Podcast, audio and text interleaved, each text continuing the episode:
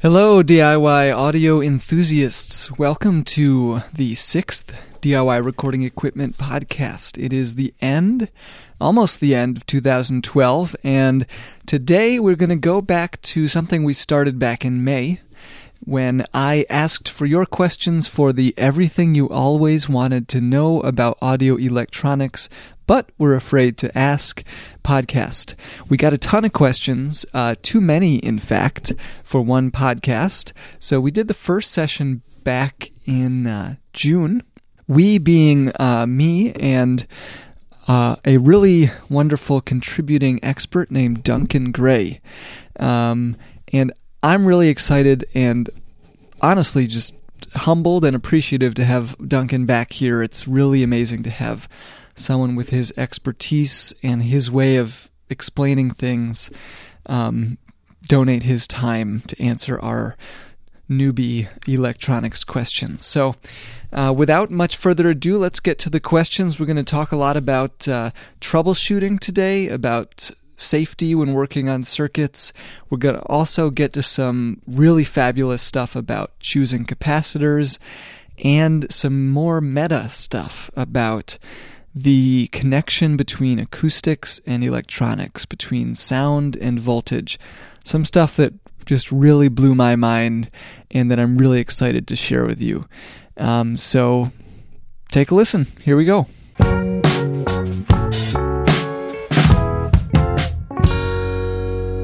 Hi Duncan, how you doing? Hey Peterson, I'm doing fine. Do you have a good Christmas? I did. It was great. How about you? It was really nice. We hardly did anything. That's nice. I take it it wasn't white down there in Texas. Actually, we got a very rare uh, white Christmas. It snowed the day of Christmas, and it was beautiful. We went out for a, a Midwestern snow walk and just had a great time. Really? Are you a are you a Midwestern guy by origin? No, I grew up near Washington D.C., so we had essentially nor'easters, plenty of snow, and I was used to it. So, wow, that's yeah. amazing. Yeah, we barely had anything up here. Um, so let's jump in. Um, John wants to know what troubleshooting process do you recommend when your PC based project isn't working? Okay. Uh, I always start at the beginning. Uh, walk over to the input, put the scope on the input, and make sure that the signal's there. Just check the really simple stuff first. Um, I like to make dumb mistakes instead of subtle mistakes because they're much easier to fix. Mm. So you just walk to the front, make sure that there's an input, and then follow the signal all the way through. Now, before you even do that, you definitely want to make sure that power is good. So get the voltmeter on the power supply rails, make sure they're up and running. Um, it'll speak to what you do when you do uh, the the first bring up of a circuit. We'll talk about that in a while, I think. Okay.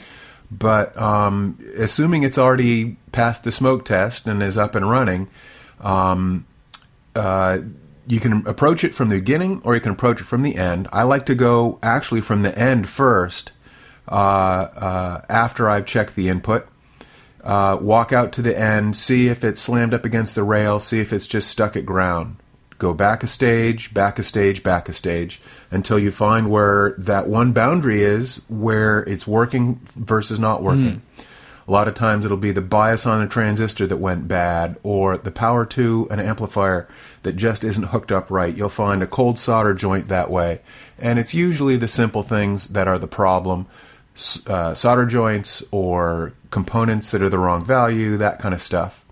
Um, just a simple walkthrough is what you do. So you have to really know a little bit about circuits, how to interpret the schematic diagram, so that you can look at the schematic diagram to find where the signal is and um, put the probe on the right spot on the circuit board when you have the board in front of you. Yeah. Okay. Great. Now there are a couple terms in there that I I hadn't heard before.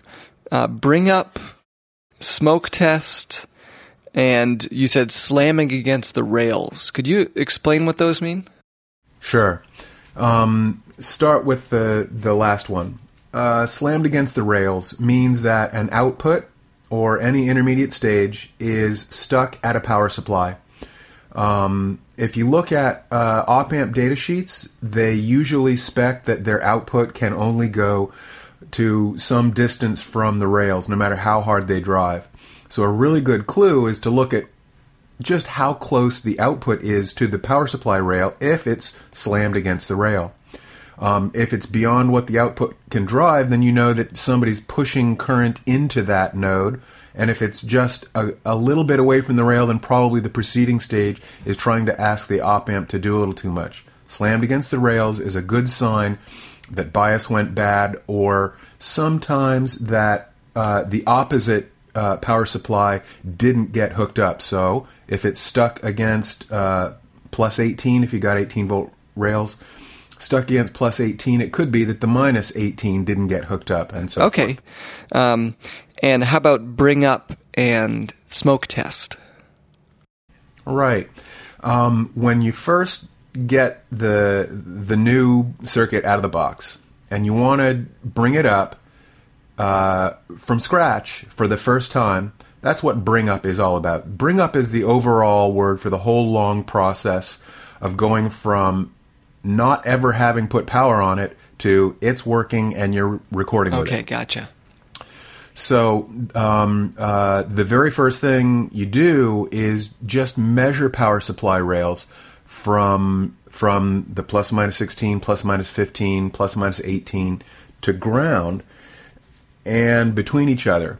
And if anybody shows less than about one ohm, you know, when you hook up leads and just hook them to each other, they're anywhere from 0.2 to 0.5 ohms on the meter. Use that and, and subtract it from what you measure. And so if what you see is this super low resistance from rail to ground or rail to rail, then you know you got a problem. So after you've got that and you, you're reading anywhere from one, I've seen them go up to tens of k ohms because it's voltage uh, of diodes that makes it look like high impedance to ground. The high impedance is, is pretty good. At the other end, 10 megs on a power supply is too much. So bring up uh, that's the first stage is just checking power supply rails and then you have to be brave and apply power and if the smoke doesn't come out you know you've got a success Ah, the smoke test. for flame on or you know smoke test or flame on whatever you want to call it um, Flame on. there's an old joke that circuits work because of the smoke that's stuck in them and if you ever let the smoke out they stop working Oh, okay. Great. Okay. So the smoke test, that makes sense. Okay, so just going back a little bit and really breaking down what you're talking about, because I think this is a really important, um, great test before you even plug it in. Because if you have built this thing and spent a few hundred dollars on the parts, you might not want to plug it in before you know a, a couple things about how it's working. So you were talking about testing the resistance from the power rails to ground. Um, Right. That means putting your black multimeter test probe somewhere at ground. That could be um, an XLR input pin, or it could be um, a lot of PCBs have a ground pad. Um, and then putting the other, the red probe, probably at one of the op amp pins where you know it's supposed to get power, and making sure that there's not a short between those two. Well, yeah, the op amp power pin is a good spot. Sometimes op amps, though, have a little series resistance to reduce noise. They make a filter from where the the cold hard rail, um, the copper wire that connects to that backplane power connection. Sometimes I've seen anywhere from a couple of ohms to 50 ohms of series resistance with a nice 0.1 mic film capacitor to ground to make a filter, and that'll fool you into believing that the power rails are all good. So you really should do it right at the connector on uh, on the card edge. Uh, the 500 series uh, seems to me has those card edge connectors, and you go. You know, look at the pin number for plus 16. Look at the pin number for, I think there's a 12 in there. Okay, so it's best to go right where the power is entering the board. right. Okay. Okay, great. And now a scope is obviously a great tool and if you're getting deeper into circuits, it's a very necessary tool. But it's it's not something most of us have around that are just getting into this or even have, have done a few projects because they're they're often prohibitively expensive. It, how much of this can you do without a scope? 100% can be done without the scope. Uh, DC really gives you more insight for bring up than anything else. You put the the just the resistance meter on the power rails, like I described. That sure doesn't need a scope. and then once you uh, have powered it up, if you still have problems, you walk through with just the voltmeter. Lots of schematics have their bias operating points printed on the schematic, and it'll say, you know, 3.7 volts DC, and it's printed on the schematic. And you just walk through the circuit looking at the schematic to see what it should be, and sometimes the schematic is really accurate within a uh, percent. Sometimes it's as much as 10% off. Old tube circuits can be 20, even 30% off on some of those bias nodes. But um, uh, it's all about the DC voltmeter. And then finally, when it's time to work AC, um, by putting a, a some kind of signal source into it, even just music from your audio, uh, a sound card if you're using that to drive it, you'll see that as AC um, with the AC voltmeter. And once again, it shouldn't be too much and it shouldn't be too little once you got the AC on. If you've got, uh, you know, 7, 8, 9 volts RMS on the AC voltmeter showing, you, th- that's a sign that maybe there's too much gain or a feedback resistor is missing or something.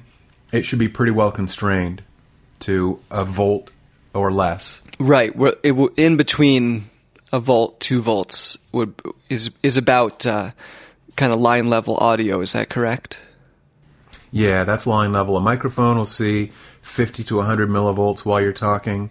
Um, you just ha- you get a sense of how much uh, output each of these different devices has. Um, I've used a guitar to debug before and, and been able to see a, a little bit of voltage out the uh, guitar jack. Yeah, and that's what a lot of it is about. Unfortunately, this isn't a very satisfying answer, but a lot of it is about intuition. And, and Duncan said some great, uh, some great step by step things you can do.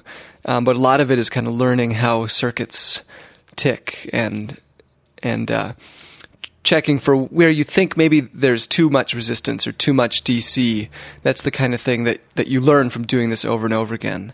I was just reading uh, right. a wonderful data sheet from the late great uh, Jim Williams of um, he was at uh, Linear Technology at the time, and he says something like, "There is no greater electronics teacher than a broken, well-designed circuit."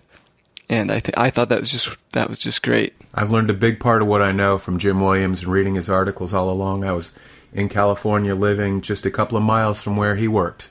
Oh wow. Really interesting, amazing guy. Okay, let's go to uh, a great question from Darren. What audible impact does input or output impedance have on connected equipment? The effect has on the amount of voltage transferred is clear.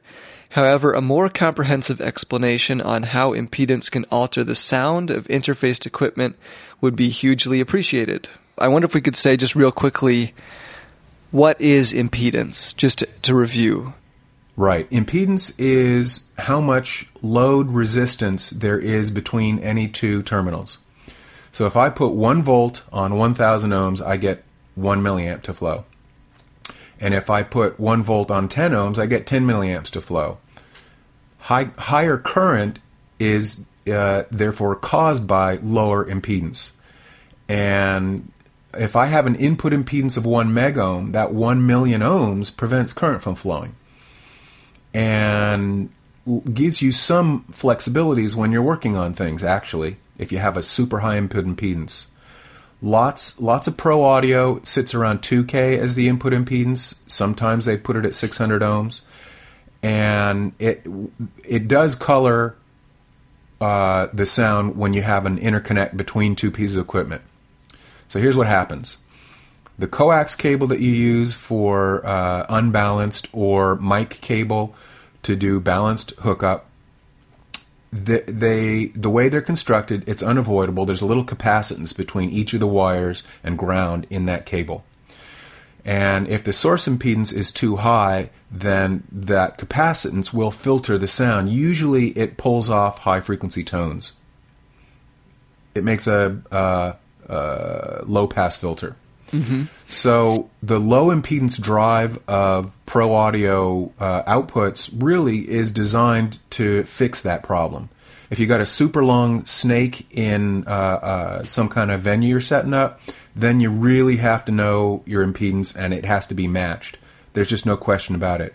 When you're on short distances, under 12 feet, it matters much less unless you're really into that precise sound um, at high frequencies. If you're doing nature recording where, you know, the sound of a, a buzzing insect is relevant, then you really have to watch out for the high frequencies. Then you want to, to look out for impedance.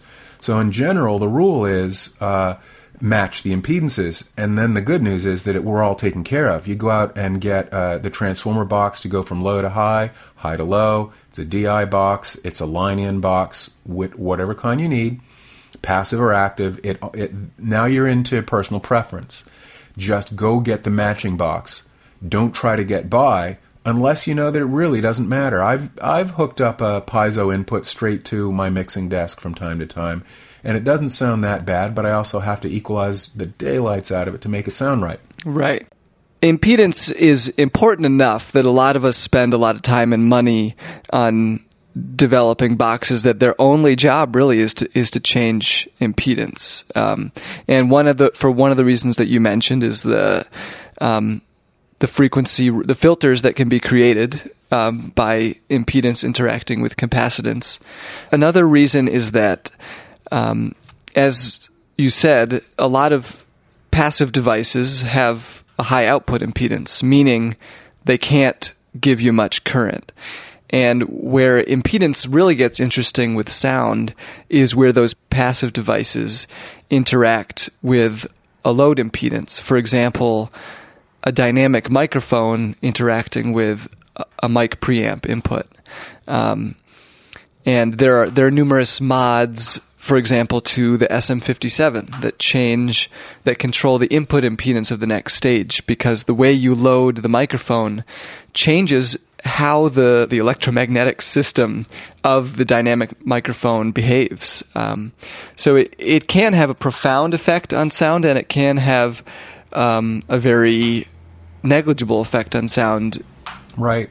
And, and then to close it out, what you just mentioned about the mic mods and just the right transformer at the input of a mic pre.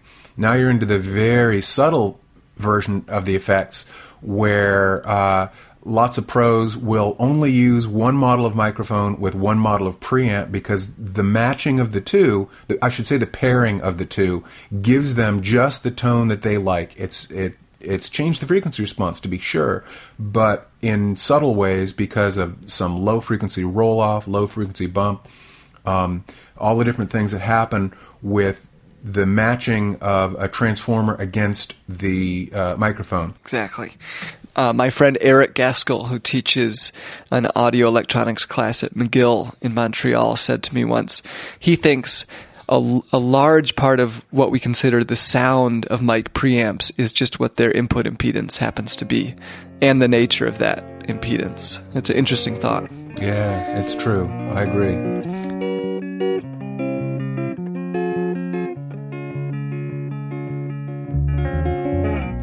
Capacitors have been causing me headaches for a while now. In pedals, uh, guitar pedals, tone circuits for guitars, audio paths for pre's, and so on, it always seems like folks go the extra mile to use film caps. Why? Isn't a cap a cap a cap? Putting aside electrolytics for the moment and voltage limits, why would anyone use one style, ceramic, mica, polyester, polypropylene, uh, over another for audio purposes? Uh, great question, and one that I have often wondered about myself. Yeah, this is one that you learn pretty early, and I started my capacitor lessons uh, not in audio, but in um, power control and temperature control, where a capacitor uh, is used to make voltage rampers and capacitors are not capacitors. Basically, to start with, a, uh, a, ceramic capacitor is nonlinear. It has hysteresis, just like um, ferrites. It's for the electrical version of what ferrites do. They store energy in the little crystals of the really? ceramic. And so you go one way and it, it, it modifies the crystal shape, and then you come back the other way in voltage and it modifies it back the other way around, just like ferrite. So you'll get nonlinear distortion. It's much, much less than ferrite, but it's there. Huh. That's fascinating. Um, another thing that happens with ceramics is that as the voltage across the ceramic material goes up, the capacitance goes down. And the, the worst offender for this is a very particular formula of ceramic called um, Z5U, where you can get a 10 to 1 capacitance reduction at rated voltage of the capacitor. Jeez. You really don't want that. That's that becomes nonlinear distortion in a in a big way. You, that you can hear. You would avoid ceramics in the audio path then? I would avoid ceramics in in the audio path just just like the plague. They're horrible. wow, okay. So once you get over to films, now you get in into where you can have arguments and you know go down to the pub and say I hear the difference, and another person says no, you can't hear the difference. The, I'd love to see that pub. Yeah, yeah, the, the, uh, yeah. I used to go to that pub when I was working at DigiDesign. Oh, but, okay. But um, the um, so here's here's the film capacitor catalog. You start with polyester. It's the cheapest and it's the worst, but it's really really good. Certainly compared to ceramic. Um, where it falls down is in a very particular noise spec where it's just a little bit worse noise than all of the other technologies. That's about it. Next up is um, poly. There's a polysulfone or poly. Um, uh, it's got sulfur in the name of the plastic. You can get those huh. at DigiKey. Those are the next up. They're pretty good and they're available, and it's a kind of plastic that industry likes to use because it doesn't melt. Um, most people know that you want to get polypropylene or polystyrene as the absolute best for audio. Polystyrene just can't be beat. That particular plastic is the lowest loss, it's the lowest noise, it doesn't have any nonlinear distortion. It has hardly any microphonics in it. It's another problem with capacitors in general, especially wound film, is that if you tap on them, they will convert the voltage stored on the capacitor into an electric current, and it's called microphonics. You can hear tapping on some capacitors, and and films do that. So so like I say, polystyrene is the king of them, king of them all. Polypropylene was a little bit cheaper. They're most available now if you find a, a poly cap. And this uh, polysulfur type of cap is the one that's most available now in the industry. Uh, something to avoid also is is called a stacked film capacitor. They tend to break down more often. They just plain punch through and, and turn into a short circuit. So I stay away from stacked film the technology of making a capacitor is to get as much surface area as you can, and one way to do that is to just take two plates and two pieces of plastic and roll them like a sleeping bag. And that provides the best construction for an audio cap. It it never breaks down. It uh, doesn't suffer microphonics. Okay. So the film caps are the best, but they don't have much uh, uh, storage density. It's called where the aluminums do. When you just need to filter a power supply, you can't beat an aluminum. And nowadays, especially Panasonic is the best at it. They're super low noise anymore, and um, you can safely use them in an audio path. Put them on the emitter of a of a transistor and not run into noise problems. Use them to block the DC input of uh, some very low impedance input systems. Um, don't be too scared of aluminum. They're better than ceramic for noise and distortion. Okay. So so the thing with the film caps is so what you're saying is they just don't get that high in terms of value. Right. So you need you need to switch to electrolytics at some point if you're going into the um, I don't know, are we talking tens or hundreds of microfarads or yeah, the boundary line is about 10 microfarads. I've seen film capacitors at 10 microfarads, but they're an inch on a side. If you can afford the yeah. space, and I do plenty of times, I'll put a, a film over an aluminum. There's there's always lower noise, always lower leakage than aluminum. But this boundary line of 10 microfarads and above, once you're into you know 10,000, 100,000 microfarads to filter the supply of a power amp, the aluminum you have to use an aluminum. Yeah. Okay. And what? Where does mica fit in there? Oh, mica. Yes, good point. They are um, really they're no better than any of the film capacitors for the things that audio folks like. Mica's real claim to fame is that they don't drift versus temperature. So if you need to make an oscillator or a filter that j- you don't want the filter 3 dB point to move, the resonant point of the filter. Use a mica capacitor if you can afford something that low. They are the lowest density of all. You get up to about a, a nanofarad, you know, um, a thousand picofarads, and that's where they stop being efficient. They get too big and unwieldy. I see. Okay. Great. Well, that's a great rundown. Certainly something I will be referring to uh, in the future. Okay, John would like to know what parts are most or least susceptible to heat damage from soldering? Right. The, the the thing that gets damaged most often is actually the plastic more than anything else. A lot of people might think that it's the silicon, but silicon is pretty rugged. Um, so what you watch out for is things like film capacitors and connectors. Um, I was just working on a, a board uh, soldering some some ground plane onto it and overheated it and delaminated the printed circuit board. Oh. Um, yeah. So when I uh, solder, especially things like my my precious old film capacitors, new old stock polystyrene caps, um, I use this great trick I learned a long time ago. Go out and get some. Um, I think the, the surgeons call them clamps. They're those ratcheting needle nose pliers that you use in surgery to hold things together. And you put one of these guys clamped onto the lead between the soldering iron and the body of the cap. And it sucks all the heat away and keeps the cap from melting. Uh, you can use that on old, you know, super old germanium transistors, their legs. Those old germanium transistors are delicate. They use epoxy to hold the uh, the guts inside, and the epoxy can get a little too hot and burn. Um, that's really the kind of stuff to wor- worry about. And uh, so, the best way to prevent burning is that when you heat up the solder so that it gets to liquid, you just watch for it. You get to learn once again. You you just intuition. You learn what it's like to solder, and as soon as that stuff has melted, plus a few seconds for it to flow well, then you pull the soldering iron off and you never touch it again. Another real good way to prevent problems is do it right with the first touch of the soldering iron and never have to go back again. Retouch with a soldering iron is, is just as, as much damage for anything uh, as, as I can think of. Yeah, that's a great tip. I'd never thought of that before. So it's just a little um, aluminum clip, and it's basically acting like a heat sink. Is that the idea? Yeah, my, well, mine are stainless steel. They're those surgical steel uh, clamps that I use. I got them a long time ago for for other stuff, but uh, um, you can get them from any surgical supply store, and I'm pretty sure DigiKey sells them, and Jameco and all the other guys. Yeah, and Radio Shack has little. They're basically kind of like test lead clips, if I'm thinking of it the right kind of thing. But it seems like anything metal you could clip onto there would would take some of the heat off.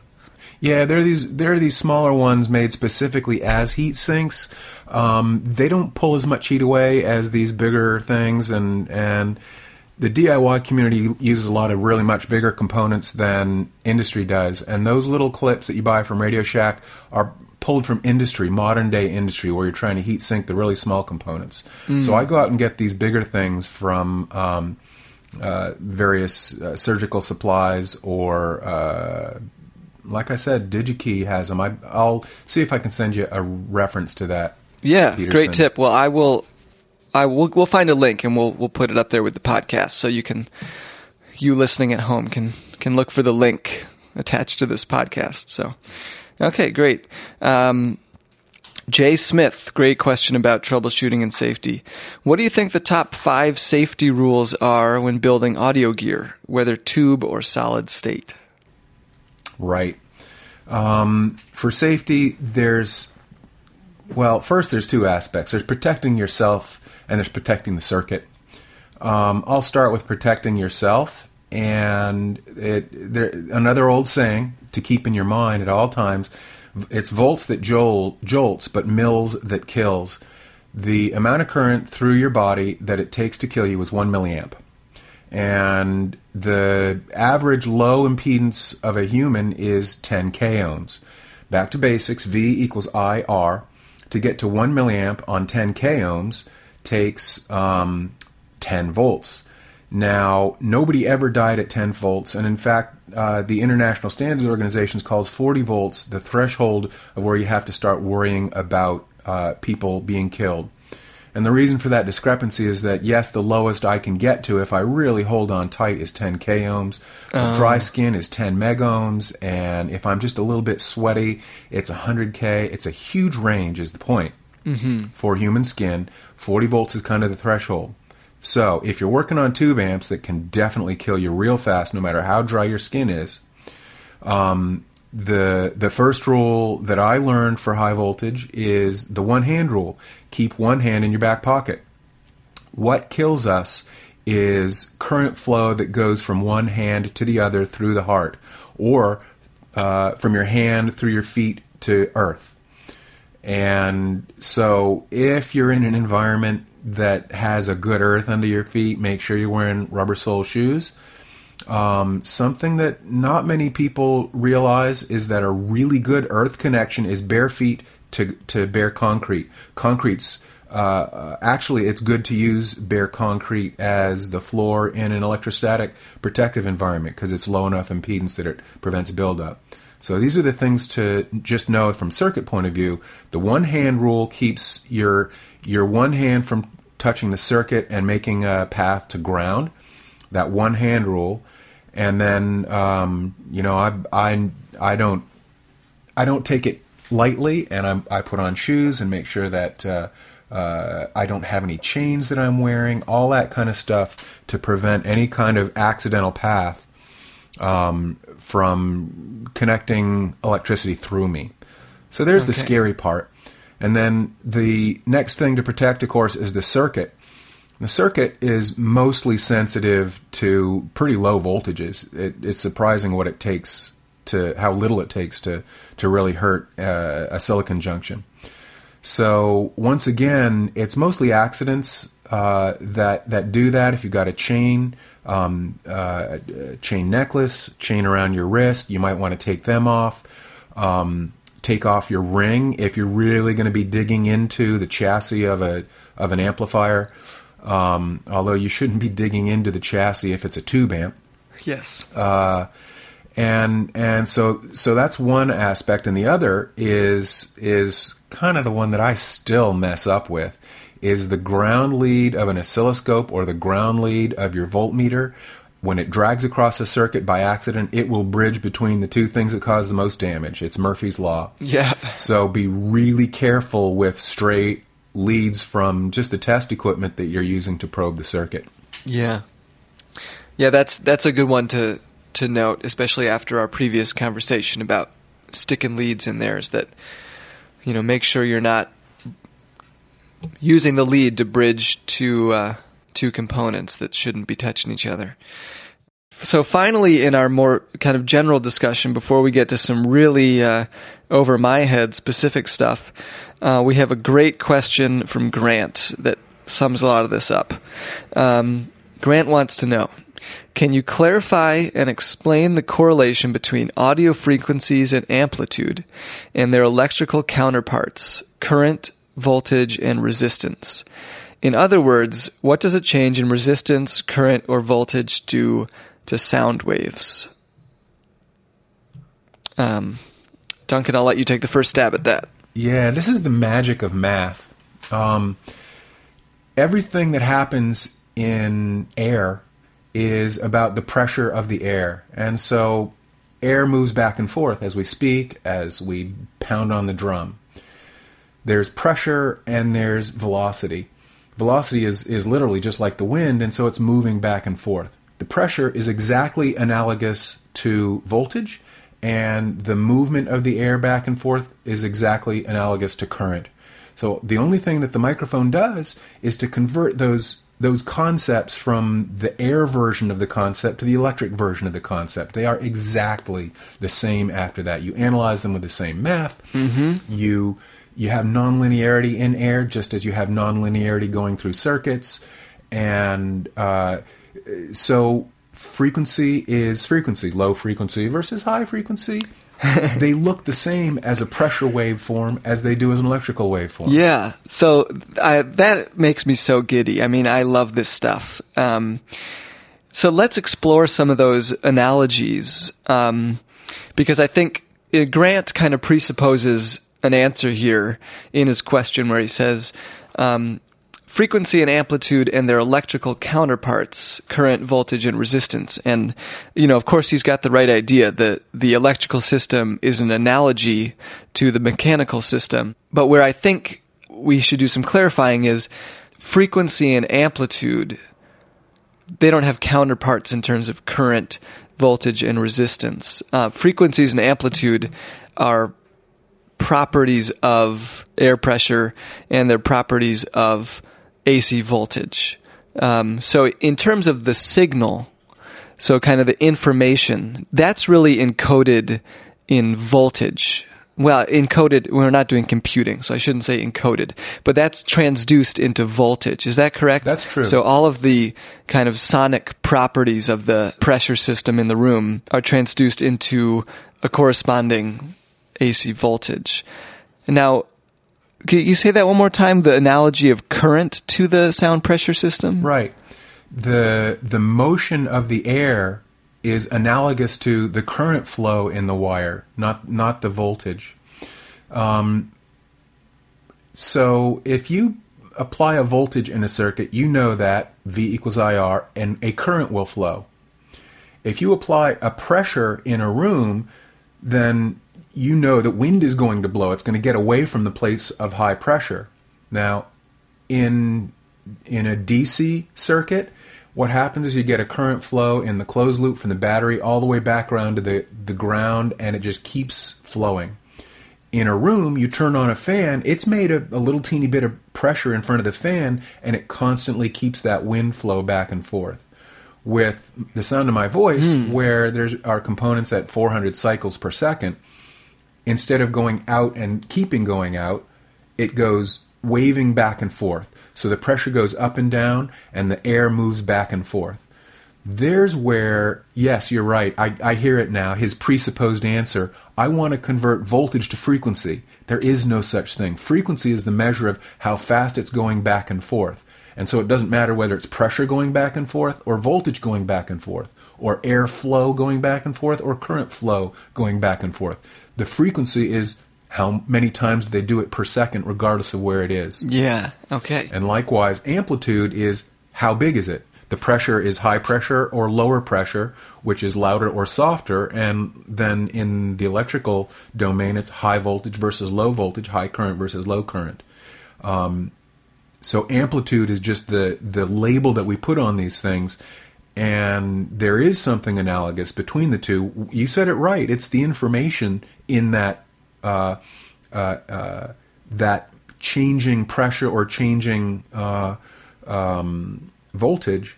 The information there is what you're representing with frequency or amplitude. Right. Yeah, that's the word I was looking for. Representing.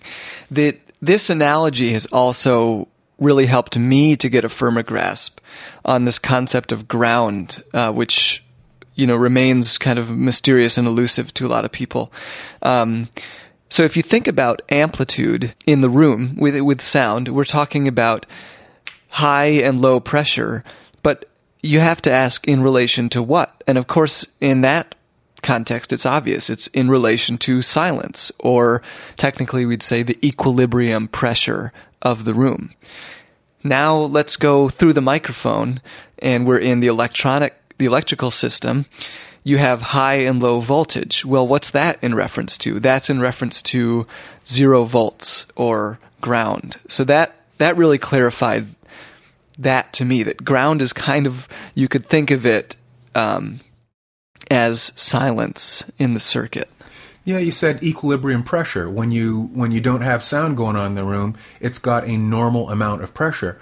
Well, in the electrical circuit, if you turn off the power, it goes to the equilibrium voltage, and that happens to be zero volts. Mm-hmm. So here's here's a good one for you. The pressure in the room is what 14 pounds per square inch normal because of everything pushing on us from outer space. Mm-hmm. The difference in voltage between you and me across the United States is probably hundreds of thousands of volts because there's this constant current flow. But over the huge long distance, uh, we don't sense it between each other. And I make a local ground reference. And there's another concept here. You, it, it's always a local reference. What's the pressure in my room? What's the pressure in your room? They're different because of the weather systems. What's the voltage in my room versus the voltage in your room? Well, the long distance cables underwater from England to the United States when they first put them in in 1900 uh, saw this as one of their first problems. They they were getting huge current flow, and they had to put isolation every couple of miles underwater because this wire was suddenly trying to conduct electricity. So that's Whoa. what ground and pressure references are about. It's the local reference. Pew.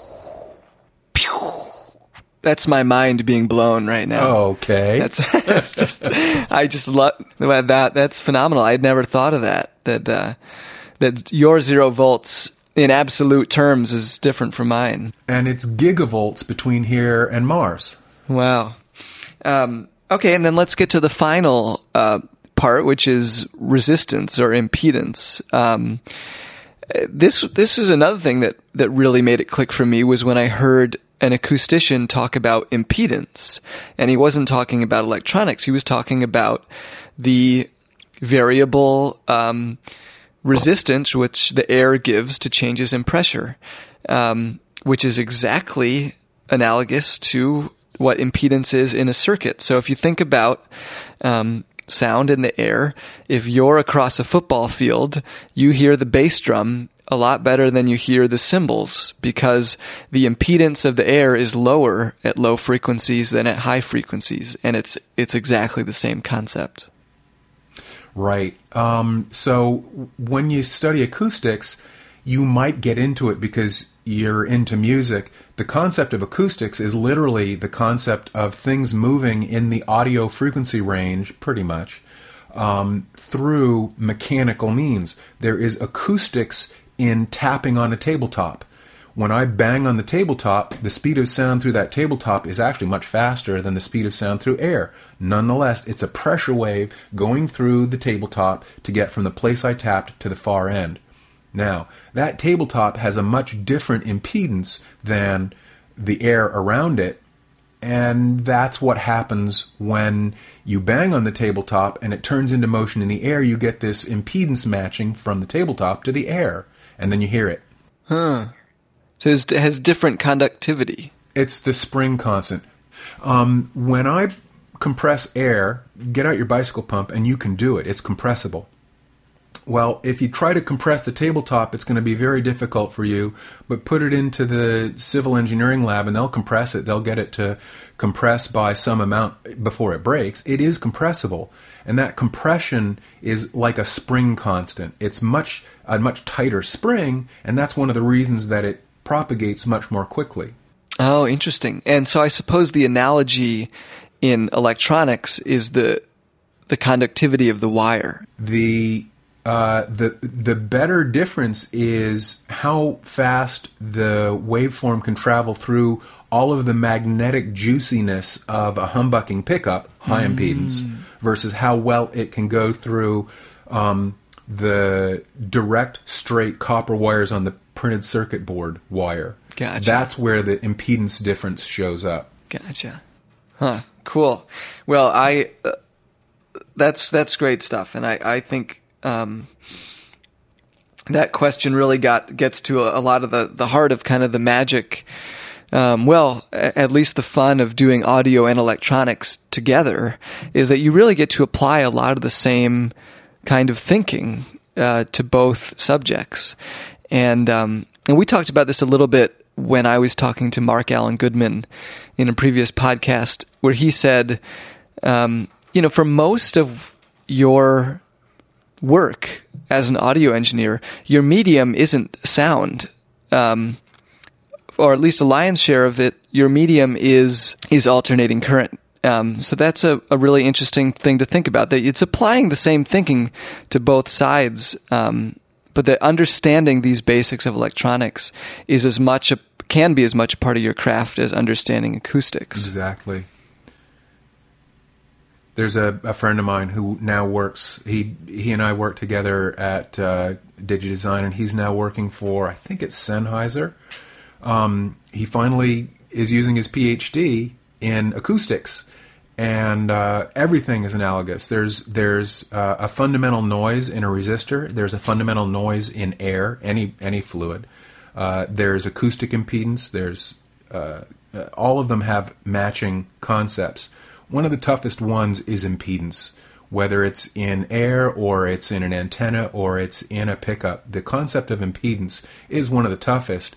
And then the good news is just you can work your way through without fundamentally getting it in your guts to make a really great circuit. Mm-hmm. Oh well, you can you can be a do a lot of pretty awesome things with uh, vibrations in air without really know what's going on too.